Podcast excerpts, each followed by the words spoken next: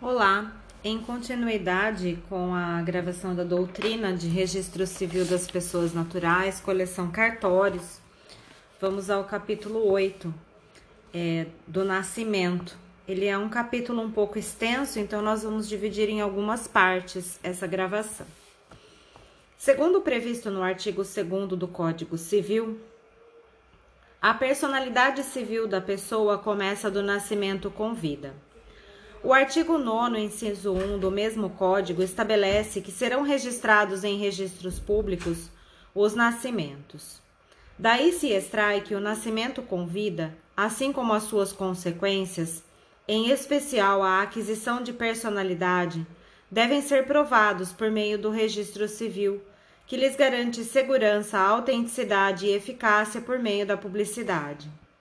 É óbvio que ninguém precisa de uma certidão lavrada em cartório para ter a certeza de que está diante de uma pessoa humana, portanto, diante de um titular de direitos e deveres. No entanto, sem a certidão de nascimento, não é possível individualizar aquela pessoa. Sem a certidão, não se sabe seu nome, sua idade, sua nacionalidade, sua filiação, enfim, não se sabe quem é.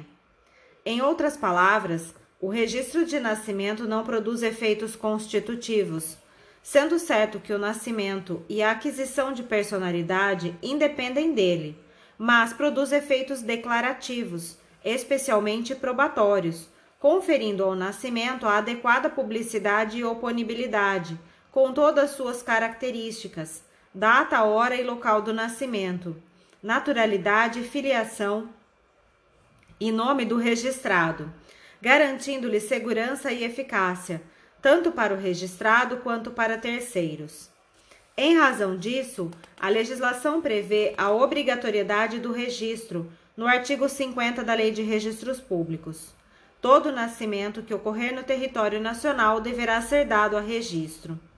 Importante a análise quanto ao que vem a ser o nascimento com vida, que é o fato objeto do registro em estudo, e marco inicial da personalidade civil da pessoa, conforme expresso no já citado artigo 2 do Código Civil.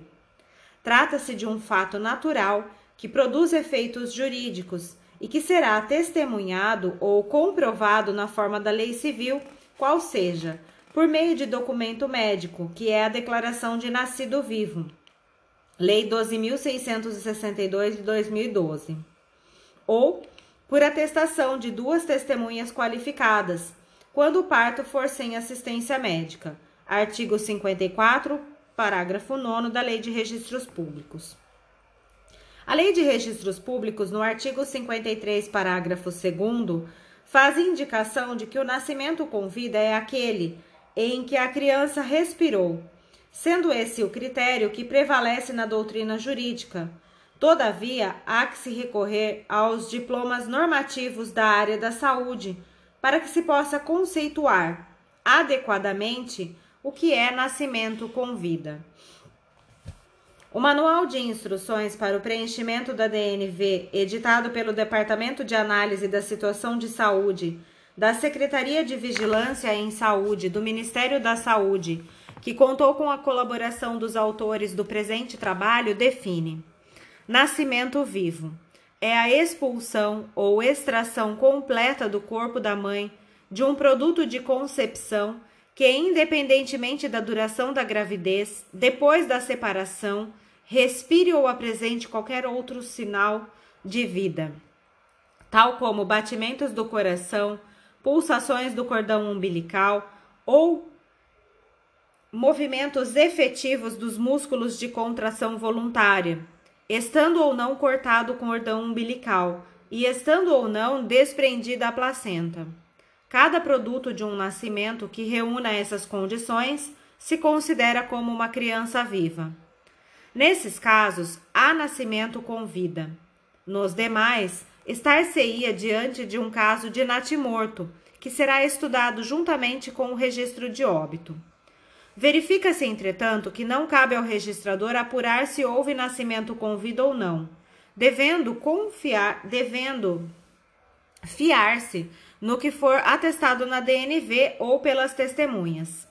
ressalvando-se que a Lei de Registros Públicos, no artigo 52, parágrafo 1, estabelece que, se o oficial tiver motivo para duvidar da declaração, poderá ir à casa do recém-nascido verificar a sua existência. A atuação do registrador no registro de nascimento é pautada pelo princípio da legalidade e é somente após a qualificação positiva que o assento é lavrado e que seus elementos têm ingresso no registro, revestindo-se da autenticidade e segurança típicas dos registros públicos, passando a comprovar o estado civil do registrado. O registro civil de nascimento está previsto no artigo 9, inciso 1 do Código Civil, no artigo 29, inciso 1 da Lei de Registros Públicos, e conforme o artigo 3, 33, inciso 1 da mesma lei, deve ser lavrado no livro A do Registro Civil das Pessoas Naturais, salvo os traslados de assentos de nascimentos de brasileiros ocorridos no estrangeiro, que são lavrados no livro E, assim como os registros de nascimento de filhos de pai e mãe estrangeiros, desde que um deles esteja no Brasil a serviço de seu país. 8.1 Características do registro de nascimento. Gratuito. O registro de nascimento é universalmente gratuito, por força da Lei 9534 de 97, que alterou as leis 6015, 8935 e 9265, incluindo entre os documentos essenciais ao exercício da cidadania previstos no inciso 77 do artigo 5 da Constituição Federal. Observe-se que o artigo 8 da Lei 10.169 de 2000 prevê compensação aos registradores civis para a lavratura de atos gratuitos. Perpétuo. Para que atenda às finalidades de segurança e autenticidade, o registro de nascimento é perpétuo, de maneira que os registros do século XIX podem ser acessados da mesma maneira que os registros lavrados ontem. O cancelamento do registro se dá apenas em casos excepcionais, como em razão da duplicidade ou de adoção posterior do registrado. Todavia, mesmo nesses casos, os registros continuam existindo, preservando a história registral, pois o cancelamento constitui-se em averbação que limita a publicidade do assento de nascimento. É suporte físico e jurídico para os demais atos da vida civil. O registro de nascimento é documento originário da pessoa natural, servindo de base para a emissão de todos os demais. Contém os elementos do estado da pessoa natural que individualizam a pessoa para a prática de atos e realização de negócios. Recebe as informações acerca dos demais atos relevantes ao estado da pessoa natural e possíveis alterações do nome por meio de averbações e anotações. Ele é dinâmico, Diferentemente do senso comum, o registro civil de nascimento é dinâmico e constantemente recebe alterações e novas informações, o que o torna a fonte atualizada do estado da pessoa natural. Por esse motivo, as certidões sempre devem ser atualizadas, não sendo recomendável a prática de atos com a utilização de certidão de nascimento emitida há anos. Ele é obrigatório em razão do efeito declarativo e probatório do registro, a lei prescreve que todo nascimento ocorrido no território brasileiro deve ser dado a registro. Esse é o texto do artigo 50 em limine da Lei de Registros Públicos. Afirma-se, portanto, que o registro de nascimento é obrigatório. Extrai-se do artigo 52 da Lei de Registros Públicos que a obrigação é do pai e da mãe e sucessivamente das pessoas ali enumeradas, as quais serão tratadas adiante como legitimadas a declarar o registro. A fim de se obter uma interpretação mais plena da matéria, deve-se observar que o registro de nascimento é direito humano, como foi reconhecido no artigo 24 do Pacto Internacional de Direitos Civis e Políticos de 1966. Também é direito da criança, consagrado pelo artigo 7 da Convenção Internacional dos Direitos da Criança, bem como protegido pela sistemática do Estatuto da Criança e do Adolescente, o que, segundo o artigo 227 da Constituição Federal, torna o registro de nascimento uma obrigação da família, da sociedade e do Estado. Ressalte-se que, em caso de falta de registro, o maior de idade poderá solicitar seu próprio registro de nascimento por meio do procedimento de registro tardio, que será visto adiante. A Lei de Registros Públicos prevê, no parágrafo 2 do seu artigo 50, que os índios, enquanto não integrados, não estão obrigados à inscrição do nascimento. Este poderá ser feito em livro próprio do órgão federal de assistência aos índios. Em tal previsão, verifica-se uma exceção à obrigatoriedade do registro, apenas ao indígena não integrado, o que será tratado mais detidamente no item sobre o registro de nascimento do indígena, ao qual se remete o leitor. 8.2 Local do registro de nascimento, territorialidade. O registro de nascimento deverá ser realizado no lugar em que tiver ocorrido o parto ou no lugar da residência dos pais. Com tal redação, dada pela Lei 9053 de 95, o artigo 50 da Lei de Registros Públicos estabelece a atribuição concorrente ao registrador civil das pessoas naturais do local do parto e do local de residência dos pais, respeitada a sua circunscrição territorial, cabendo ao declarante a escolha. Caso os pais residam em circunscrições diversas, até a vigência da Lei 13.112 de 2015, havia previsão impondo preferência à residência do pai em detrimento da residência da mãe, que não mais subsiste.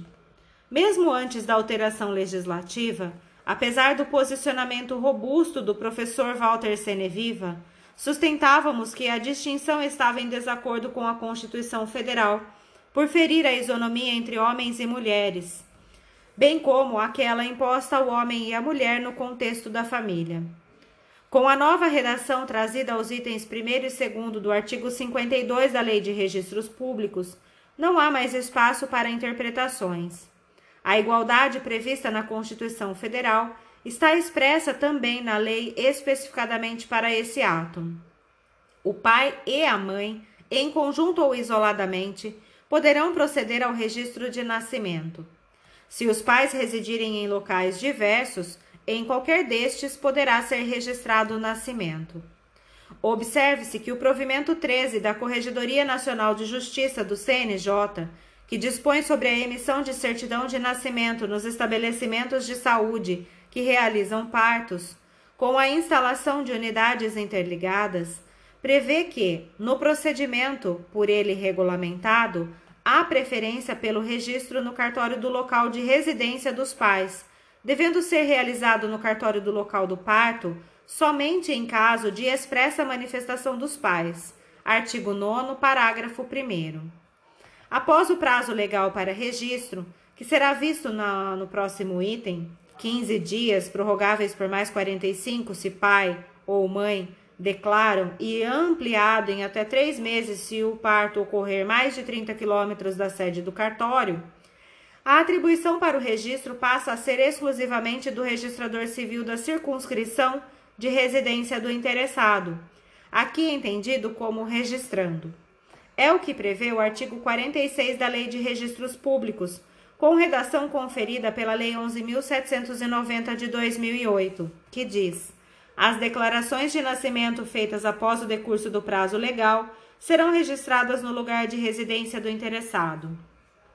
Importante observar a exceção à regra geral de territorialidade inscrita no artigo 77, parágrafo 1 da Lei de Registros Públicos, segundo o qual a criança que falecer com menos de um ano de idade, sem registro de nascimento, deverá ter seu nascimento registrado no registro civil com atribuição para o registro de óbito, que será o do local de ocorrência do óbito.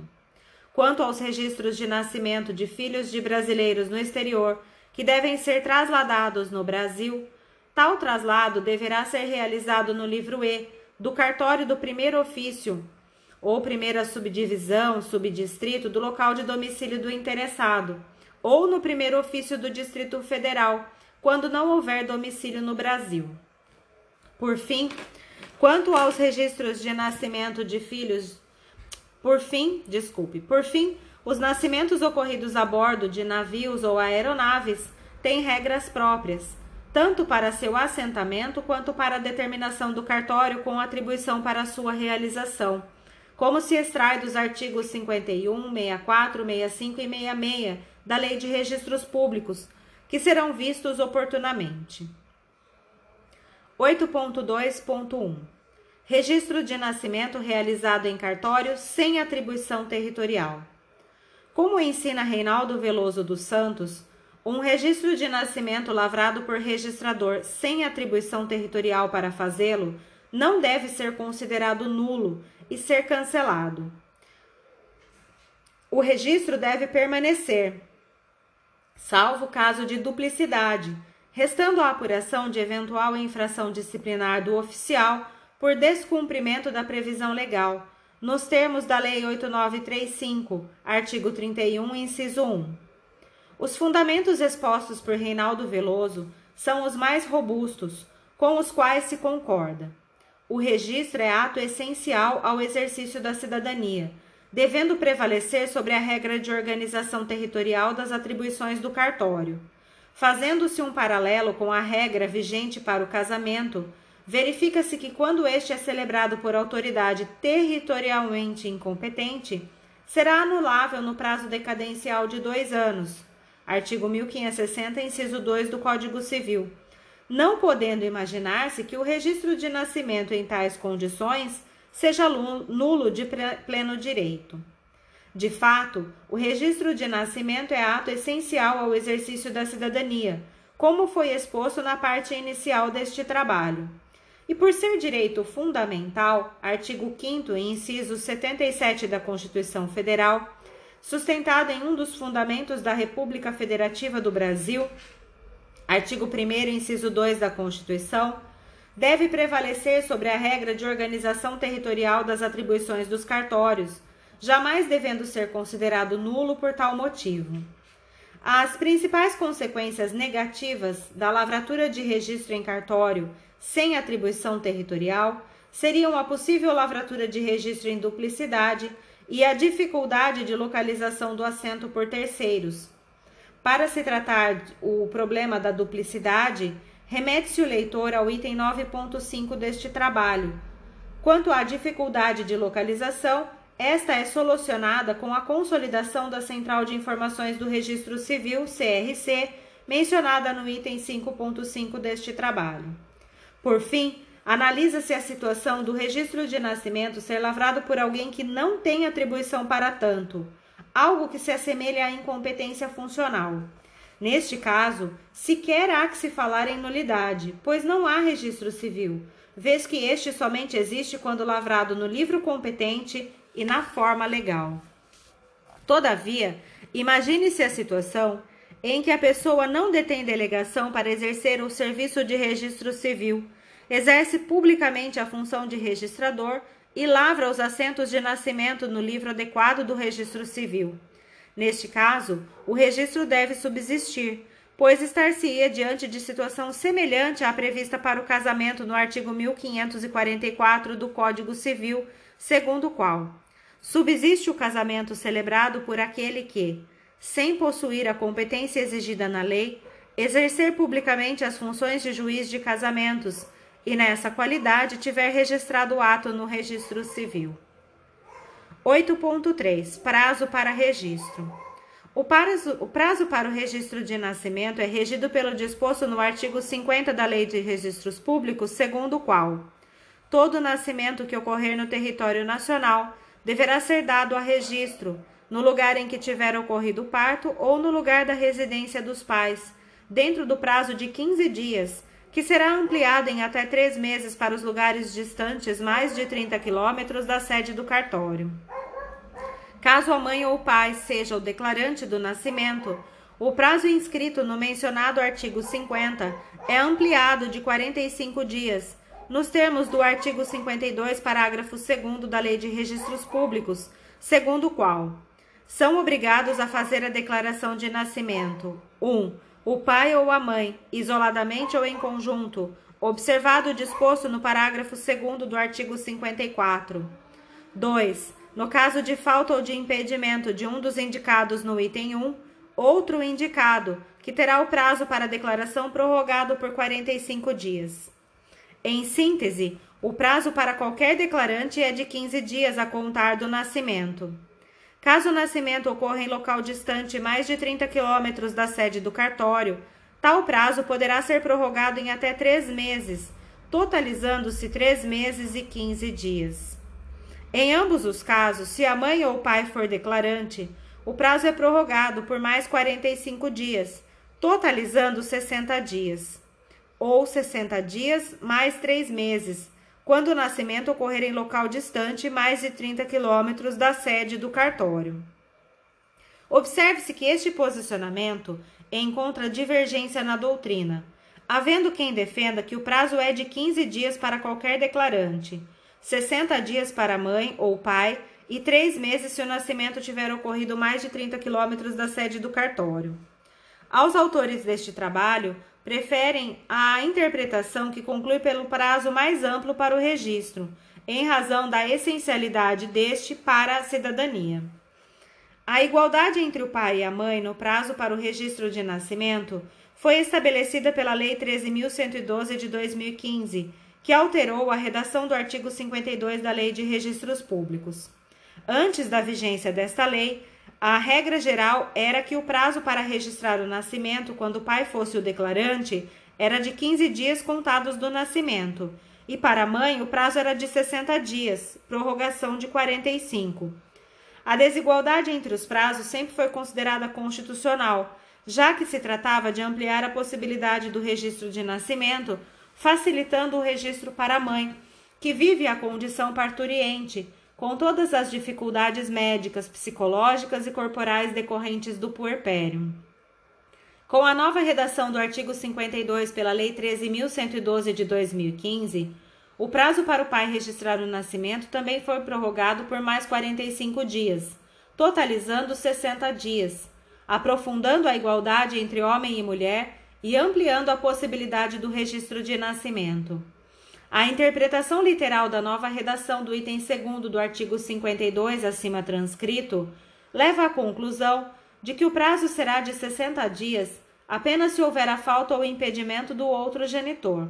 Ou seja, tomando o dispositivo ao pé da letra, se o pai e a mãe comparecerem conjuntamente para o registro, o prazo não será prorrogado, pois aplicar-se-ia apenas o item 1 do artigo 52 da Lei de Registros Públicos, que não prevê prorrogação alguma. Tal interpretação não pode prevalecer, pois não guarda razoabilidade e causaria uma distinção indesejada pelo direito. Se o pai e a mãe comparecem conjuntamente em cartório para lavrar o registro, não é razoável que o oficial faça exigências maiores do que se estivesse presente apenas um dos genitores Afinal, a presença de ambos traz mais segurança jurídica para o registro, não o contrário. Situação absurda seria o oficial de registro orientar que um dos genitores vá embora do cartório, pois então o outro, isoladamente, poderia declarar e obter o registro de nascimento sem maiores exigências. Ademais, diante da natureza do registro civil, vinculado à cidadania e alçado à condição de direito humano, a interpretação deve favorecer o registro e não o impedir, salvo se houver algum motivo relevante, o que não há, como se mostrou. A contagem do prazo segue as regras civis, como previsto no artigo 132 do Código Civil. Salvo disposição legal ou convencional em contrário, computam-se os prazos excluído o dia do começo e incluído do vencimento. Parágrafo 1 se o dia do vencimento cair em feriado, considerar-se-á prorrogado o prazo até o seguinte dia útil. Parágrafo 3.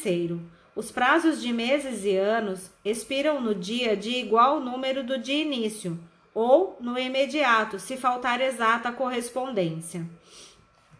Assim, na contagem do prazo exclui-se o dia do nascimento, contam-se os dias corridos e se inclui o dia do vencimento do prazo.